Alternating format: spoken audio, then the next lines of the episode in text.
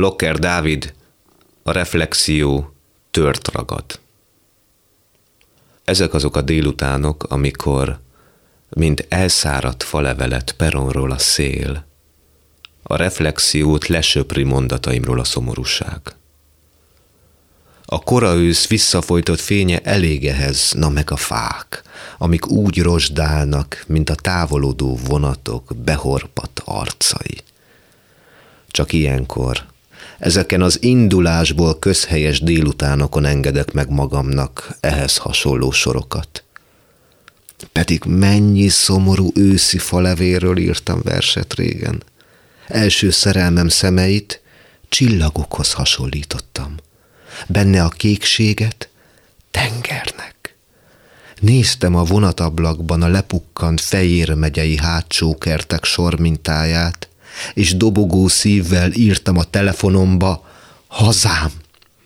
Pátosszal mondanám most, de akkor még nem ismertem ezt a szót. Mikor az egyik líra szemináriumon először hallottam, ki is huny belőlem évekre. Mikor ezeket írtam, 16 évesen nem akartam mást, csak kifejezni magam. Nem vettem észre, más mondataival teszem. Mégis, ahogy most ebből az elnyújtott várakozásból visszanézek, arra gondolok, a valaha is megbújt a szavaimban őszinteség, az együtt halt meg azoknak a verseknek a kölcsönzött mondataival, amiket szégyenkezve a lomtárba száműztem elvérezni. Látjátok? Ezt kaptam tőletek.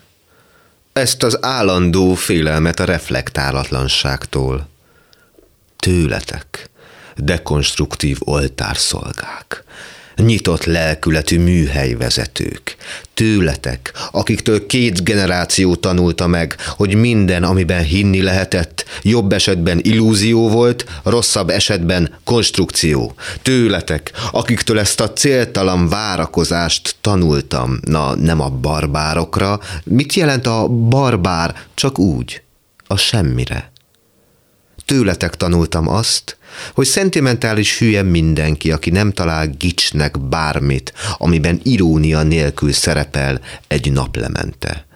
Hogy nem lehet valami egyszerűen csak szép. Ezt kaptam tőletek. Tőletek, akik miatt egymásnak írunk. Mindegy. Azért jöttem ebbe a versbe, hogy megmutassam, igenis lehet röhelyesség nélkül szomorúan írni az őszről. De már megint nem a szomorúság beszél belőlem, hanem a harag. Mert ha jobban belegondolok, én is unom már az őszről szóló verseket. Hiába tölt el meleggel most ez az alvad barna napfény. És mikor egy gimnazista megint tengerhez hasonlítja a barátnője szemét, hazudnék, ha azt mondanám, nem vigyorgok össze valamelyik haverommal. Én is idomultam, hogy idomíthassak. Nekem sincs visszaút. Nem marad hát más, csak a remény. A remény, hogy két haragtól koppanó, reflexiótól vigyorgó mondat közt átszivárog valami ebből a gicsé festett, szomorú ragyogásból. Belőled tengerszemű, vérző szívű, csillagoktól fényes naivitás.